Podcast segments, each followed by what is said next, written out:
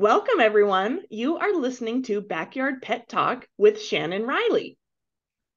Thank you, Emily, for coming back to our puppy podcast bonanza that we're doing. Any of you who this is your first time listening to our puppy podcast, you will want to look back and see because we have been recording puppy podcasts since Emily, who's my one of my besties, had got a puppy. And so she had 8 billion questions. And so we decided that it was beneficial to just do a podcast while she fired questions at me so that you all could benefit from her questions. So, if you have missed any of them, we started off talking about how to choose a breeder, things to look at when you first bring a puppy home.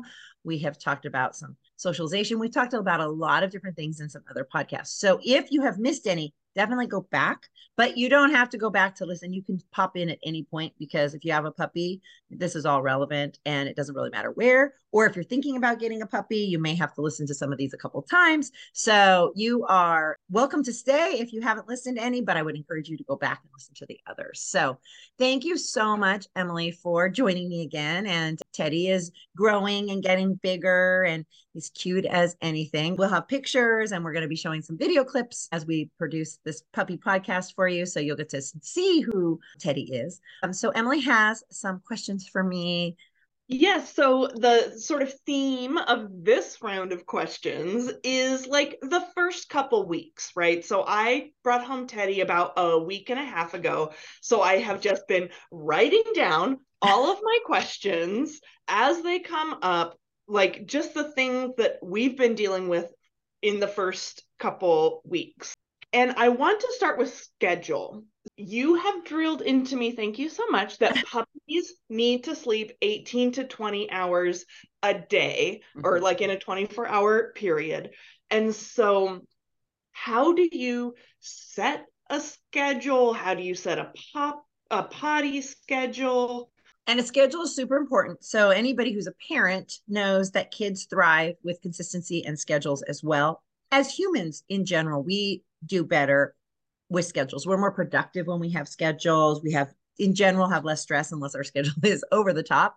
But schedules are really important and they start to teach you a routine and help you learn things. So having a puppy, and, and like Emily said, puppies need a lot of sleep because if you think about how much a puppy grows from birth to one year, it's equivalent to a human from birth to 18 years because they're essentially adults at a year. So that's a lot of body changes. That's a lot of cell changes. I mean, literally, puppies are growing be- right before your eyes. So our bodies need sleep to regenerate so that we can heal and grow new cells and be healthy. But puppies also need sleep because they get kind of cranky if they don't, like a toddler who doesn't get a nap and they can have temper tantrums and they that's a lot of times when they bite or they have zoomies or what i call puppy frenzies in the evening um, because if they're so tired and they bite more most of the time if somebody comes to me and says my puppy nips me all the time and i ask well when is it? Oh usually after five o'clock.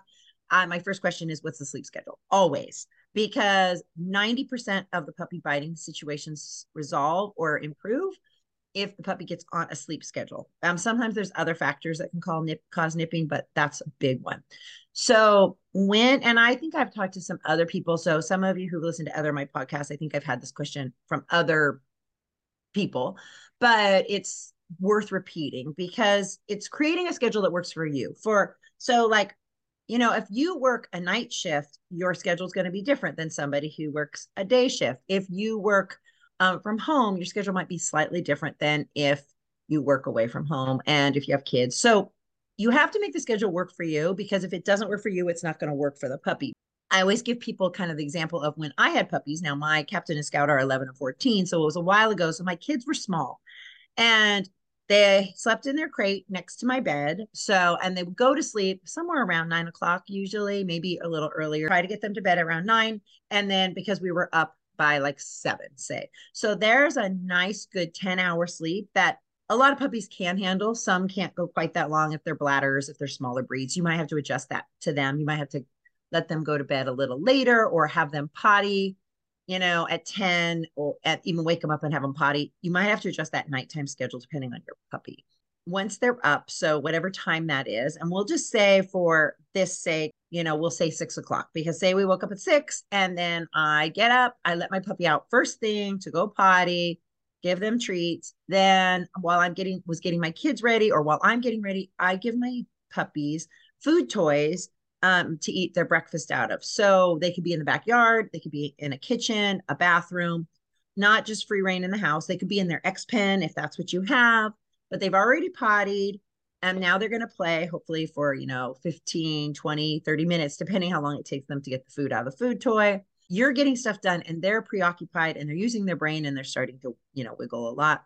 Then I'm going to let my puppy out to potty. So now we're saying it's 6:30. I'm letting my potty puppy probably out to go potty again because they played and they might need to go to the bathroom again. And you can let them, you know, play in their X pen if you're too busy getting ready. Sometimes I did is have my puppies come in the bathroom with me while I was brushing my teeth. And so they were kind of playing with toys with me and then say you know maybe that was about an hour and a half to two hours 7.38 i got to start getting ready to take the kids to school so then puppy goes back into the crate now for me my kids were at that time preschool for for three hours so i would sometimes drop them off go run some errands so now my puppy gets to sleep in a quiet environment you know for three to four hours depending on the age and what the puppy's availability is and then i come home with my kids and let puppy out first thing, potty, feed lunch in a food toy while my kids are getting, you know, lunch. Puppy would be playing with food toy. Maybe I put my kids down to nap, do a little training with my puppy, play with my puppy, do a couple things, and then say it's about two o'clock now, you know, or maybe it's one o'clock. You know, it, it varies because some of the puppies will pass out after 30 minutes and some, you know, two hours and then but maybe they play for an hour and a half or you're playing fun then you put them back in a nap time maybe we'll say two to six ish. And and like I said, this is all can change and vary depending on your schedule. Two to six. Then at six o'clock, it's dinner time. Puppy goes out to potty. Maybe you've already made dinner. Kids have eaten dinner. So everybody kind of plays with puppy for a little, maybe an hour or two, depending how much they've had before. Giving puppy things like Kongs if you're watching TV or you need them to be calm but awake, a stuffed Kong or a Chewy, because they still want to be part of it, but they might be getting a little mouthy and then it's time to start winding down you know for bed again so it really depends on your schedule if you at least get 18 hours then that's them being awake for six so you know that is an hour maybe in the morning or an hour and a half an hour and a half in the day and maybe two or three hours in the evening if and if they've slept all day they won't be cranky so it depends i have some people who work out of the house so they get up say at six get puppy out for an hour and a half. Then at 7:30, they got to put puppy in the crate. And puppy's in the crate for four hours. And then they come home at lunch. So they feed them, they play with them, and then they put them back in their crate for another four hours, come home, and then they have the evening. Believe it or not, sometimes those puppies do better than the people who have work from home, retired, homeschool, because the house is quiet. So there's nothing to wake them up when people come in and out of the house. And so then they sleep soundly. And then when they get up, they're better. And people sometimes think, oh, but they're home alone all the time. But if you have your crate in the kitchen or the living room and you work from home, you're a constant distraction. And when my kids were small, I used to tell people you could see the playground in my backyard from my master bedroom. If I didn't have a babysitter and I wanted to lay down, I couldn't actually fall asleep. I always had one eye open watching mm-hmm. my kids. So I wasn't really taking nap. But if I had a babysitter or they were at someone else's house, I could take a real nap. And there is a difference in our bodies when we have just a little cat nap versus a real nap. And especially as you're needing those sleeps, you know, when you're when you're healing or when you're um, like growing pains, you know, kids mm-hmm. need to sleep more. They're learning more and more about teenagers needing more sleep than we actually give them opportunity for. So it's just figuring out your schedule and then trying to stick with it making sure they're in a quiet place to sleep. Sometimes people who work from home go, Oh, well, they fell asleep next to me when I was at the computer. And I say, Okay, well, that's fine. But if you got up to go to the bathroom, did they wake up? And if they do, then that's not a sound sleep. Then they still need to be in the bedroom or a separate room so that they're not waking up every time you get up um, and, you know, and down. So we want it to be good sleep, not just like half sleep. The half sleep actually ends up making them sometimes more cranky because we're under the impression that they were sleeping, but they are still tired because they haven't really got a good nap. So, well, and, and then feeding is... schedule helps with potty training because if you feed, uh, uh, you know, because You feed, and usually 30 minutes after eating, they have to go potty. You know, when they wake up from a nap, they have to go potty. If they're in a crate when they sleep, they're going to be less likely to have an accident. They'll have to go potty. And then it gives you better opportunity to reward them for going potty in the, wherever you want them because you have a schedule. If you're all willy nilly, if those dogs also have a harder time potty training because there's no routine, there's no schedule, there's no, okay, this is what I'm supposed to do. So puppies need to go potty after sleep, after eating, after playing. And then usually about every two hours. But if they're sleeping, I don't worry about making them go out. And the older they get, the longer they can hold it. So if your puppy is two months old, so eight weeks, they should be able to be in a crate easily for three hours during the day. And some of them will sleep through the night so they can hold it longer. But in the daytime, they tend to have to go a little more because they're eating in the daytime, they're drinking in the daytime. So if they eat at like six, and then they're not going to eat again until six o'clock in the next morning. There's nothing going through their system, especially if you pull their water a couple hours before they go to sleep. You know, it's all just planning and it's a lot to plan sometimes. Some of my clients who struggle with this will actually write a schedule and put it on their refrigerator. If they're struggling with potty training, they'll start writing like, okay, in the morning they peed and then they ate and then they pooped at this time, just so they had the visual to help them. So and when you know your dog, it helps. My dogs wake up first thing, my as adults, they go pee outside, they come and eat breakfast and they poop. And when it's been raining, if they don't want to go out, I don't let them come back in because I know they have to poop after they eat because that's what they do every single day. And I don't want it in the house. So, yeah, so it's just routine. And then that will help them become healthy adults as well. Getting a little webcam was such a good use of 50 bucks because you know we talked it's important to have like a dark place. So you want maybe want to have a, a blanket or, or a sheet or something over the kennel. And so with this little webcam i can check in on teddy and make sure that he's sleeping soundly without disturbing him. I downloaded a baby app a baby oh, tracking uh-huh. app uh-huh. so that I could log his sleeps and his potties and his playtimes. So that was has continues to be really helpful to me just to make sure that he's actually getting because like well, it's hard to track it because you start to lose track. Like you're like, oh yeah, he slept. But then when you really think about it, it was only an hour, you know, but you in your head you think it's four or, you know, and the cameras are great because the other thing is you need to be leaving puppies alone. They can't be with you all the time. They could develop separation anxiety, and separation anxiety is so hard to treat. So a camera allows you to go to the store without your puppy, and but you can keep an eye and make sure they're not panicking. A lot of my clients who have dogs with separation anxiety, I, that's one of the things they need to do is get a camera so that they can know if their dog's improving while they're left alone. So Teddy is doing about an hour and 15 asleep and then about an hour and 15 awake and then he gets a little chompy and i mm-hmm. put him back to bed. So do you like that kind of cadence it, or do you want it bigger you may chomp- need he may need to have longer sleep because if you think about an hour and 15 minutes that might end up being more than six hours awake. So you'd have to look at how it looks you know but he sleeps almost 11 hours throughout the night. So you get a big chunk at night. But what also it's better if you can catch them before they get mouthy and bitey because we also don't want them to learn that's how they play.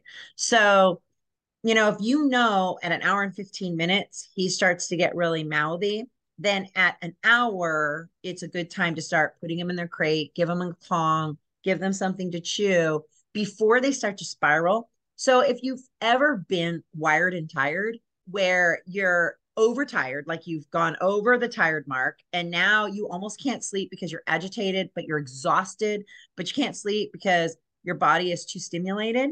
That's a really hard place to calm down from as a human. So, as a dog, coming down from that is really hard. And then they scream in their crate, and then there's all kinds of things. Even like I'm a mom of three, now they're teenagers, but I would no, okay, I got to get home. I got to get my kid in a nap before they started having their temper tantrum because otherwise you're putting them in their crib and they're screaming for an hour before they fall asleep. Where if you can do something, you know, before they get to that place and then you give them a Kong or something to chew on or, you know, something that calms them, they also are learning how to fall asleep without having a temper tantrum first because you do have to realize your their your dog's whole life every moment is a teachable moment. And they are constantly learning. We are never not learning. We could be learning something about zoom if zoom shut down. You know i mean like we are mm-hmm. always learning and always adapting to our environment and so are dogs. But when we learn bad habits sometimes it's hard to to break those. We've talked about covid and you know a lot of us during covid you know we didn't get dressed you know we didn't exercise we ate a lot of stuff. It's harder for us to break those habits now that maybe we had healthier habits before COVID because we just let it happen. And so with these, if he gets, if he learns that he plays until he gets feisty, then his play will become more feisty. And what he did right before he goes to sleep could stay in his brain more. There are studies showing that um, sleep after training helps them retain what they learned before. But what we don't talk about is naughty behavior before sleep could also potentially be retained because it's just learning. Just like they say, play after learning is really important. So, like if you do a training session, you should play after and then let them sleep, and then they have more retention. And like Emily knows this from my classes, but like if I'm teaching agility or if I'm teaching something, I want your dog to always end on a positive note.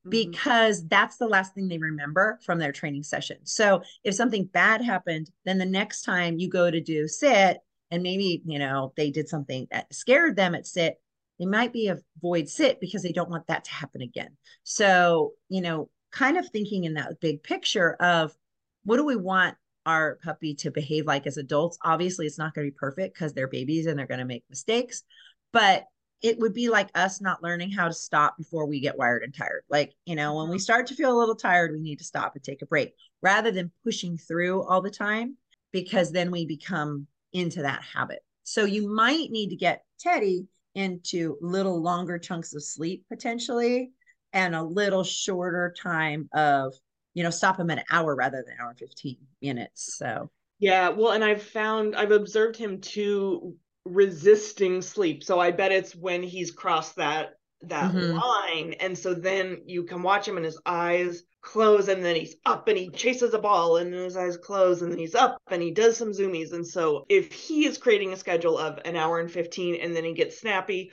cut it to an hour. Because they- like just think we just went on a walk, which no one else knows this, but we walked and he was in his front pack and it was a stimulating because there were dogs and people and he was looking around but when he was done with that walk, which was only about 30 minutes because it's about all we had time for, he went into the car, he got his water, and then he passed out peacefully.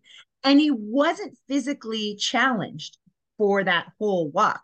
It was just stimulation of watching. But you didn't try to like make him go play and do a bunch of stuff. You just had him like he was naturally falling asleep. He was naturally getting tired. And it was perfect for him to get a nap.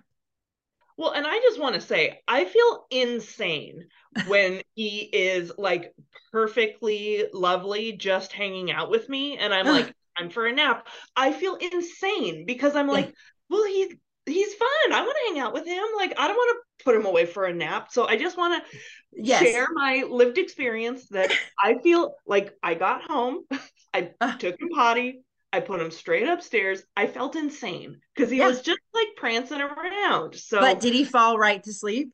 Yes. Yep. Not a single, yeah. Not a single peep. Also, everyone has a different opinion about what you should or shouldn't be doing, and mm-hmm. so I also just want to share. When I say I'm doing a certain thing with my puppy, someone is going to tell me a different way to do it. Oh, for sure. Yeah, trainers all have different things, and something that's I'm finding unique about me that I didn't ever know until I'm starting to talk to people and their trainers is I'm always looking at the dog or the puppy and the person in front of me. So trainers are often taught, but they don't always listen to this. Teach the dog that's in front of you. So my lab might be awesome on board today when he was young for agility. Maybe tomorrow he's like meh, sluggish. So I'm going to teach the dog I have in front of me today. But I'm also going to, for me as a trainer, I am teaching the person who's in front of me today.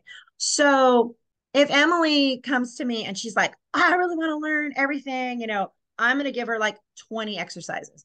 But she may come to me and go, Oh my God, Teddy has exhausted me. And I just need a tip for this one thing. I'm not going to give her 20 exercises in that moment. I'm going to say, What do we need to do right now? to make you guys be better.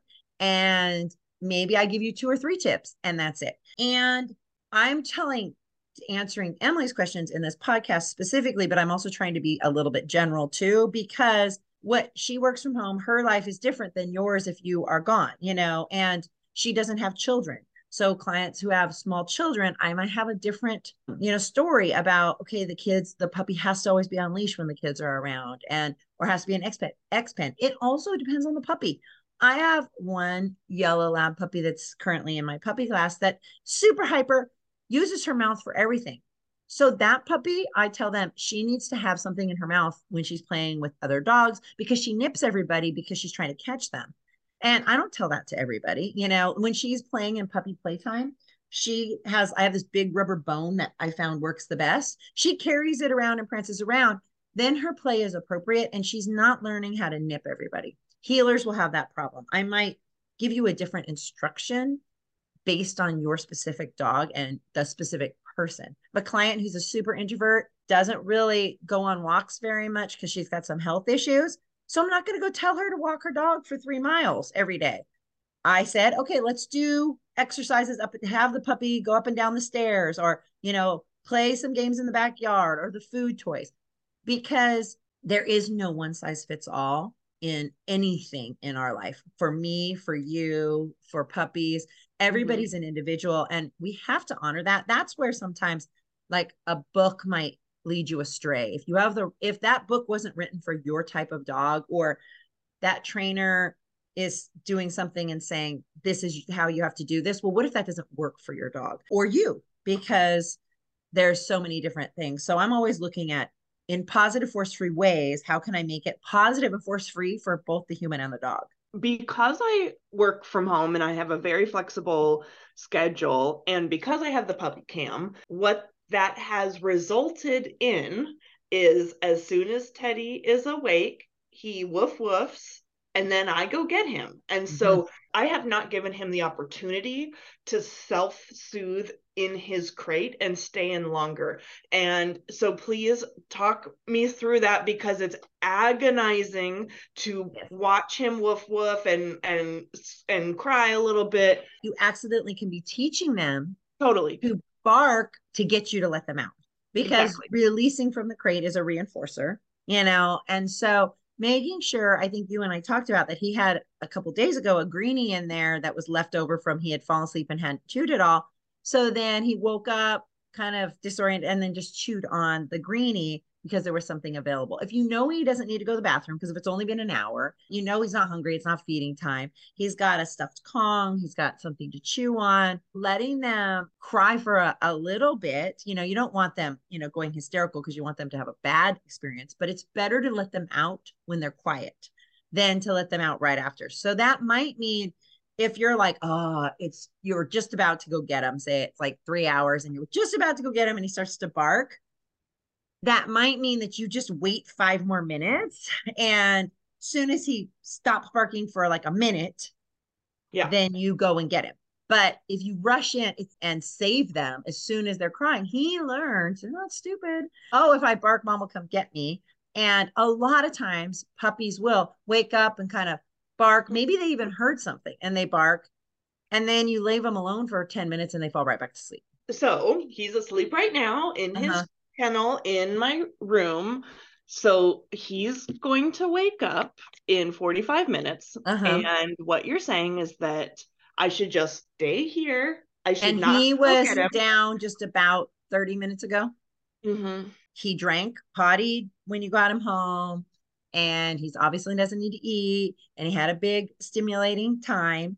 And then, so if he barks, you know, in 45 minutes, you just can sit and wait and this is where the benefit of people who don't work from home because they don't know the puppy woke up and barked and then the puppy falls back asleep because there's nobody there you know taking him out of their crate so let them wait let him wait if you have to go on a walk around the block because you know a five minute walk around the block is not going to kill him and then you saves your sanity because a lot of the things i do as a dog trainer is train the humans some things that help them and walk around the block you know, go do something else. And then if you come back, you'll be able to look at your camera to see, oh, he fell right back to sleep. okay, now I can go back to work. Or if he's still moving around, but he's not barking anymore, you can decide, well, do you think I if he has to go to the bathroom, maybe I go and take him out to go potty, or if there's some other need. And the longer you have them, the easier that is because the potty situation is the hardest because you don't always know. But dogs will learn to go potty on a routine sometimes that even if they don't have to go. And like my Jack Russell, when she was around four to six months, I started letting her sleep in the bed. And then every time I got up, she ran to go to the bathroom. So, of course, as a puppy, I'm like, oh, I don't want to have an accident. Well, pretty soon it became a habit to have to go to the bathroom at four o'clock in the morning. And I'm like, wait a minute, if you're in your crate, you don't have to. So she had to go back to her crate for a little while. She's 11 now. And I noticed just in the last week, because I'll get up to go to the bathroom and she wakes up when I go to the bathroom, she'll like run to the, door and I'm like, okay, it's four in the morning. You went, you don't need to go. And so just last night, I went back to bed and mm-hmm. I was like, sorry, come back to bed. And she came back under the bed, climbed under the blankets, and she didn't have to go. She just wanted to see what was outside. You know, she just woke up yeah. when I did and was like, oh, well, let's go see what mom's doing. And I'm like, no, no, no, no. We are not getting no, into no, that no. habit. Yeah. So you have to be really careful about that. How long is too long? So you know, puppy wakes up. If, if they're still fussing after 10 minutes, do you break down and go get them? Well, it also depends how long you've done it before. So if you've been, you know, saving them, if you've tried to wait five minutes and then you have to wait a little bit longer. And if they've only been sleeping for 45 minutes to an hour, that's where you go and you go for a walk or you go somewhere because the biggest problem with crates is people let them you know out so like sometimes we'll have a puppy board with me who's like kind of new and they've played, they've potted, they've eaten. Like I know all their needs are met and they cry when they first go in the crate. You know, they've got a stuffed Kong, they've got everything they need. I'm just like, all right, I just got to wait till you fall asleep because I know all your needs are met. It's just that right. You don't want to go to sleep right now. And then they'll fall asleep. And then what happens if they stay with me for a couple days, say they're here overnight? I have so many clients who are like, oh my gosh, they sleep all through the night now in the crate. And it's like, because I didn't go and save them every time, as long as I knew their needs were met, then we were okay, you know. And you're going to sometimes make mistakes. Sometimes there might be an accident or there might be something, but as long as if it happens once, it's not the end of the world. Because sometimes this will happen with dogs. Like it happens with mine sometimes if it's hot and they drink a ton right before we go to bed and I don't recognize that they drink a ton. And then they're crying and I'm like, why? And then I go, oh, they ate, they drank too much at 10 o'clock at night and now they have to go to the bathroom. So sometimes things are going to be out of sync, but you just try the best you can, but you're never going to be perfect. Yeah. Okay, here we go. I'm going to try it. Uh, um, my last, I think, crate question is crate cover. So I originally had a towel over his crate and I have a wire crate, so it's important that I really cover it. But it got hot in there. So now I have just like a bed sheet. But what mm-hmm. do you mm-hmm. recommend for a crate cover? Yeah, and it's so funny because the wire crates are hard sometimes to cover because puppies will chew them and pull them through. So I have some clients who have to use cardboard and mm-hmm. to cover them. So that's why a lot of times if people have a choice, I recommend I, I find that a lot of dogs like the plastic crates better anyway because it's there's more less visual for them you know they feel a little more like they're in a den there are dogs who don't mind the, the wire crate but in general but if, so if you have a plastic one you really only have to cover the front because you can leave those side vents yeah a little bit more open if it's in a dark room sometimes you don't even have to cover a, a plastic crate because they are covered on all the sides but for the wire crate sometimes i'll use like a sheet if I can, if I have the crate against a wall, I can keep a little space between the wall and the crate. And that side, maybe I don't put any sheet on because then there's a little bit of airflow in there. Some people do get dog beds if your puppy doesn't chew up the bed. That is like a cold water running through, some fancy stuff. Sometimes people put fans. It just depends on your climate upstairs where your room is, it's going to get warmer because it's upstairs. But like my current house now, like it stays pretty cool in general. So even if they're covered, it's not too bad unless the dog is like really anxious and panting or something like that. But and you have to remember their temperature, their normal temperature is 100 101 to 102 you know it's warmer than us yeah it might not feel as warm to them as it does to you. And it also depends on your breed. Like if they have short hair, it's different than long hair. There's a lot of those things. Okay. Um, my next set of questions is about playing what is an alpha roll and how do I make sure I'm not doing it with my puppy? Because I know I'm not supposed to alpha roll, but mm-hmm. like I'll roll him over and rub his belly and like push him on the hardwood floor with his feet and stuff. Uh, and I was like, oh my God, am I alpha rolling my sweet teddy boy? Alpha rolls are from old school traditional dominance based training. And it's supposed to mimic a dog being rolled on their back like another dog would roll them out and then they're in the submissive position and then it theoretically and a, a dog could bite their neck because now their neck is vulnerable and their jugular and stuff. So when you're doing an alpha roll it's very intentional it's very aggressive it's very much your dog does something you don't like they nip you or they do whatever i don't know something and they a person would pin them on the ground like slam them to their back pin them down some traditional trainers will tell you to growl in their face. If they bit you, bite your their ear, bite their neck, hold them down until like they submit to you, which means they relax. But a lot of times it just scares them, so they fight back. And then if they fight back, you're supposed to be more aggressive. And some will tell you to yell in their face, no, or whatever. Like it's very aggressive and it's so, very intentional and it's very much like I'm going to hurt you. But cooperative care and a more positive force free training, we do want to teach our puppies and our dogs to be comfortable on their backs because they might need x rays or so we can check their bellies. But that's a more loving, caring, somewhat voluntarily, you know, rolling on their back, like when they're playing or you're luring them, or if you kind of flip them on their back and hold them like cradle like a baby, or if you're sitting on the floor and you put their head like in your lap and then they're sitting between your legs. It's very different than if you are you know really intentionally trying to scare them and make them feel like you're their alpha well and this is just an insight into my my level of anxiety so what i'm hearing is you can't accidentally alpha roll your puppy. no no if you're playing like it's them, a very and because you're going to be reading their body language i have a couple dogs i'm working with right now that we're mm-hmm. trying to teach to roll over for their back for cooperative care because they're going to get surgery we need to be able to check their incision and they don't like to be on their back so we've been working on teaching them roll over and really playful things but we've been doing it, you know, playful. If your dog shows fear when you are trying to roll them over, then stop and slow down and teach them and make it comfortable instead of forcing them through it. So it'd be really hard for you to intentionally alpha roll a dog because it's usually a lot of anger or frustration that's behind it too, because yeah. they did something you don't like. and by the way, just to make sure, it doesn't teach them anything except to be afraid of you. So it's Love not recommended by any Don't by any way. Yeah. Awesome.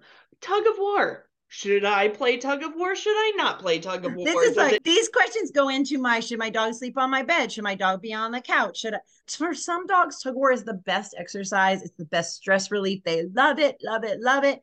If it's manageable and controlled and they don't turn ugly and like want to attack you, if you can trade them for the toy, it can be a amazing exercise and super fun. Just like jumping on the bed. Dogs can be on the bed, in my opinion, if you want them on the bed, as long as they're not growling at you, trying to bite you when you get mm-hmm. on the bed or the couch. But with tug of war, it is funny because in the 90s and you know, when I a long time ago, it was like, oh, never teach a dog to tug of war because they might become aggressive. They're just playing as long as they're playing. I mean, it's just like somebody does kickboxing as an exercise. Doesn't mean they're going to go out and like kickbox every person that they see it's not their intention. So when you're tug of warring and you're playing, it's just a play. As long as you can take it away. If a dog gets overstimulated, then you have to manage it a little bit, or you might not. But people would say, like, oh, pit bulls should never play tug of war or whatever. And because they're, you know, it's teaching them how to to shake and stuff. And it's like they already know that. And mm-hmm. it's just letting them be in a playful way. This is probably from when I got Scooter 10 years ago, but I think I read something like if you do play tug of war, then quote unquote never let the puppy win. oh yeah, that's that's part of that whole dominance kind of okay. thing where you know as long as you can let that they can drop it you want to be able to have them drop it because it also teaches them drop it for other things and if you're trading them for high value treat when they drop it and then giving it back it actually right. teaches them drop it great if you and i are playing a game and you always win I'm not going to want to play with you anymore because it's not fun anymore. So you'll notice a lot of times if a puppy's healthy about it, you know, you drop it and they they quote unquote win, and then they're like, hey, they bring the toy back to you. Hey, yeah. hold this again. Don't let go. Let's yep. play some more. It's not like they're trying to get it away from you. It's their way of playing. One thing I will say is some dogs really love it. And you do have to make sure that just like running a puppy for too long, or, you know, you don't want to have puppies run miles and miles because of their joints. And they can get injury if they tug war too much, too much of a good thing kind of thing. Mm-hmm. And some dogs don't have any interest in tug war at all. Mm-hmm. And some dogs really love it. Can puppies differentiate? So, for example, I do not want Teddy to chew up my socks, but could I give Teddy a sock to play with and Teddy understands that that's his sock that he gets to play with and then he won't play with my actual socks? That can be a little socks can be a little confusing because there's so many and different things. They can learn with time. They can learn like this is my stuffed animal and this is the kid's stuffed animal because of the smell and stuff on it and potentially if you had a sock that you had put like you know things in but you have to be careful with socks anyway especially with a labrador since teddy is a labrador socks are like slippery little oysters that go down their necks really easily. And so when you have that slippery little oyster going down their neck, you could end up with foreign body really easily. So you have to be careful with socks in general as a toy. But if you were using it like it like something as a rope toy or a tug, it might be, you know, something. But you have to be careful with socks because they get it confused and you don't want them to have it be a habit that they are always chewing on. So it's better to have things that are a little different than texture is a big thing. As they get older, they can definitely differentiate. But when they're puppies, they just pick up everything with their mouth, like babies just pick up everything and stick them in their mouth. Well, and so my it's so cute. My parents flew in to to meet Teddy while he was still teeny tiny, and my dad was letting him like sort of chew on his fingers and and almost like playing tug of war with Teddy with his fingers. Mm-hmm. And I'm and I was like, don't do that because I don't want Teddy to bite me. I don't yep. care if you don't care. I don't like it. So in that situation, like Oh, for sure. When you go and you're teaching your dog or your puppy not to jump, and this is something a lot of people have their pet peeves about with they'll go like, "Oh, I don't want my dog, you know, jumping on people. But every time I go on a walk, people are like, oh, I don't mind. I don't mind. Well, they're teaching them that every time they see a stranger, it's okay to jump. So it's really important. I tell people with kids, you know, because kids will start getting nipped on because they play with their hands too much. This tends to be kids and men. I don't know why. It's the husbands that are always the wrestlers. And then the puppies are like biting, and my, the wife will be like, oh my God, he wrestles with his hands all the time. And now the puppy bites everybody because they're learning. And mm-hmm. like I said at the beginning, we're always teaching. So if we don't want them to do something in the long run, we need to not do it. You know, if you want to play wrestle, then use a tug toy that's, you know, their tug toy. They'll start to learn like favorite toys. Oh, this is the one that they tug with and they'll bring it to you. Or this is the one I want you to throw. When Captain was young and we'd go to the lake, he had, we call it his splashy, and they were oh, very yeah. specific toys that floated, Kong toys that floated in the water. And I had two or three because if he had them unsupervised, he destroyed them. Um, and so I could keep them, but I had to have at least two so that I could throw one in and he'd drop one and we just kept a rotation. But he only got splashy at the lake and he knew what it was as soon as it came out, even if he didn't see it any other time. And occasionally, if I wanted him to play and we weren't at a lake, I could bring it out and have him fetch it. And he knew that was the toy he went to go get because it was the one he was learned how to go swim after or go fetch. So they can learn their specific toys. And like border collies are known to like learn the names of blue ball, green ball, red ball. That just takes a lot of work. So not every pet owner wants to do that. Yeah. Okay. So don't just don't do don't allow the things no matter what circumstances if it's not something you want long term you've got a very long life with your dog yes. to differentiate to have exactly. them learn how to differentiate but when they're a puppy it's not the time exactly my friend shannon why is teddy humping why why so he what is he toys. humping yeah so he so he humps his toys so like he's got a couple like longer fuzzy toys like he's got mm-hmm. a a long snake with squeakies in it. So it seems like when he's running around with those, if if like the snake is under his body, then uh-huh. he starts to hump it. Puppies will hump each other. They'll hump toys. It's just experimenting because they have all these different things. It's not anything about dominance because that's what people think. It has nothing to do with sexual behavior because his testosterone's not at that level at all. It's just a hey, how does this work? It's kind of like when bo- little baby boys play with their baby part. You know, I mean, they just, it's exploring, it's experimenting. It doesn't mean anything. It can become a habit sometimes. So, like, it's a, a toy will become the toy that they just learn that's what they're supposed to do it with and then you sometimes have to remove that toy you can redirect them so that they don't get into the habit of doing it but in some i see some dogs do it and not necessarily puppies, but if they've done it as puppy, I'll see them do it when they get anxious. It becomes an anxious, like a uh, like they'll hump their da- their owner's leg when something kind of anxious happens. They'll hold on to their leg, and so sometimes I see that in an anxious dog, like as a oh, I'm a little bit nervous, I don't know what to do. So it's like a habit they fall back on. Maybe there's a little calming and coping in it, you know, who knows? Kind of like us twirling our hair or biting our nails or doing some other nervous habit, but in puppies it's just all like exploring stuff and it's just they'll do it a lot in playtime because they're like oh what do i do but you know it's not anything sexual and it's not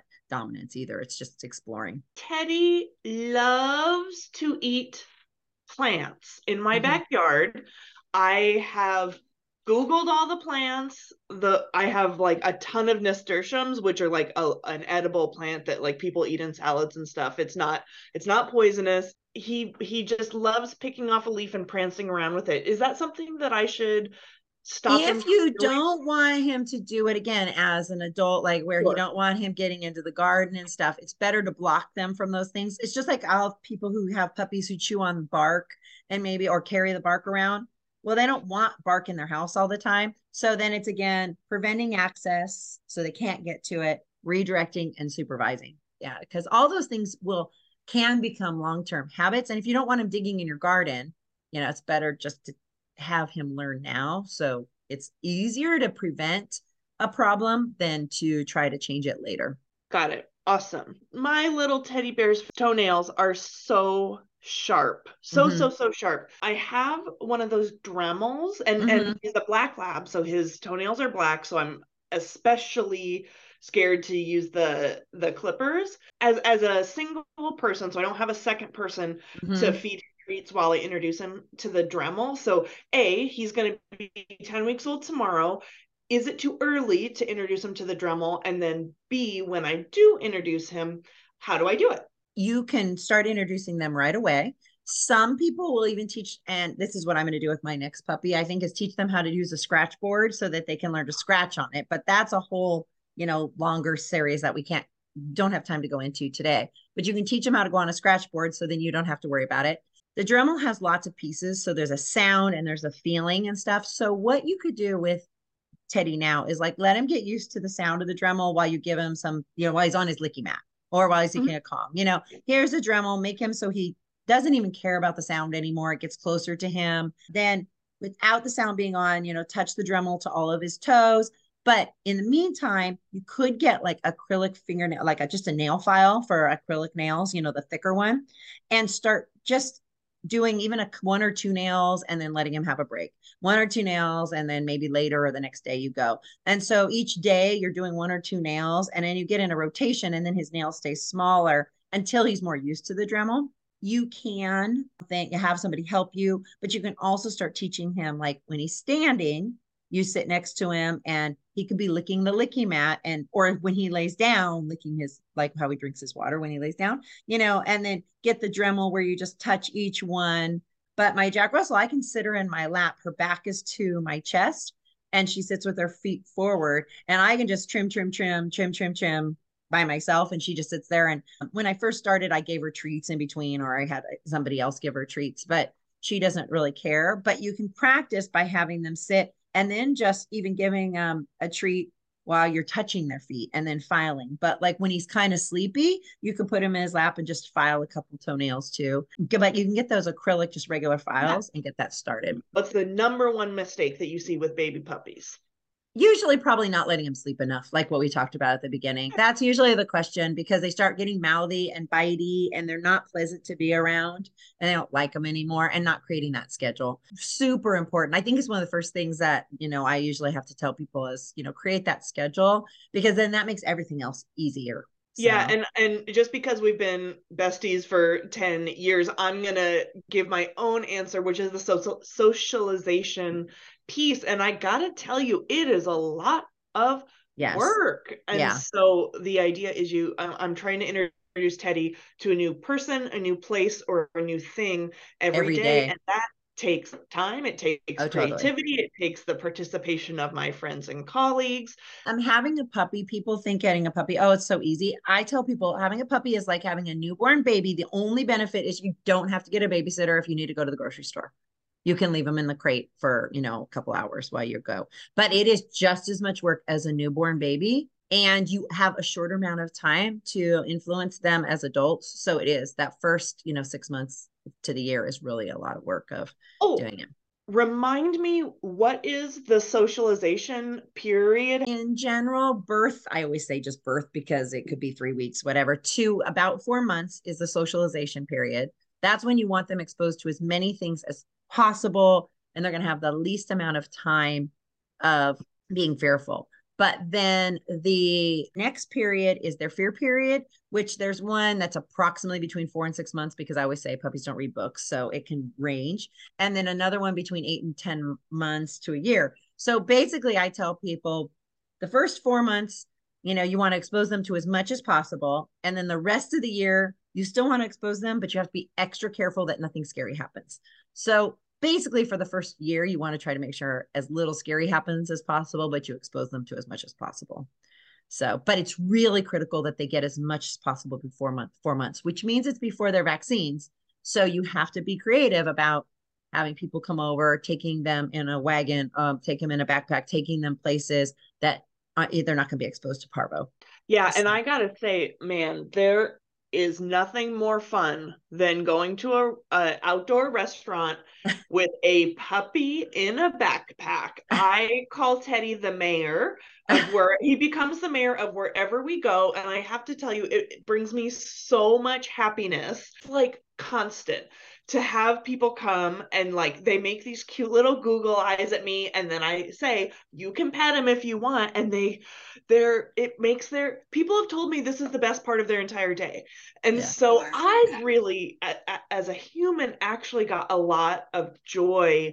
being able to bring him into the world in a safe way and sh- and being able to share him because he's yeah. so cute and fuzzy and you know it, people... and it's super just important just to get him you know out in the world. So check out all of our podcasts and we will have another puppy podcast soon.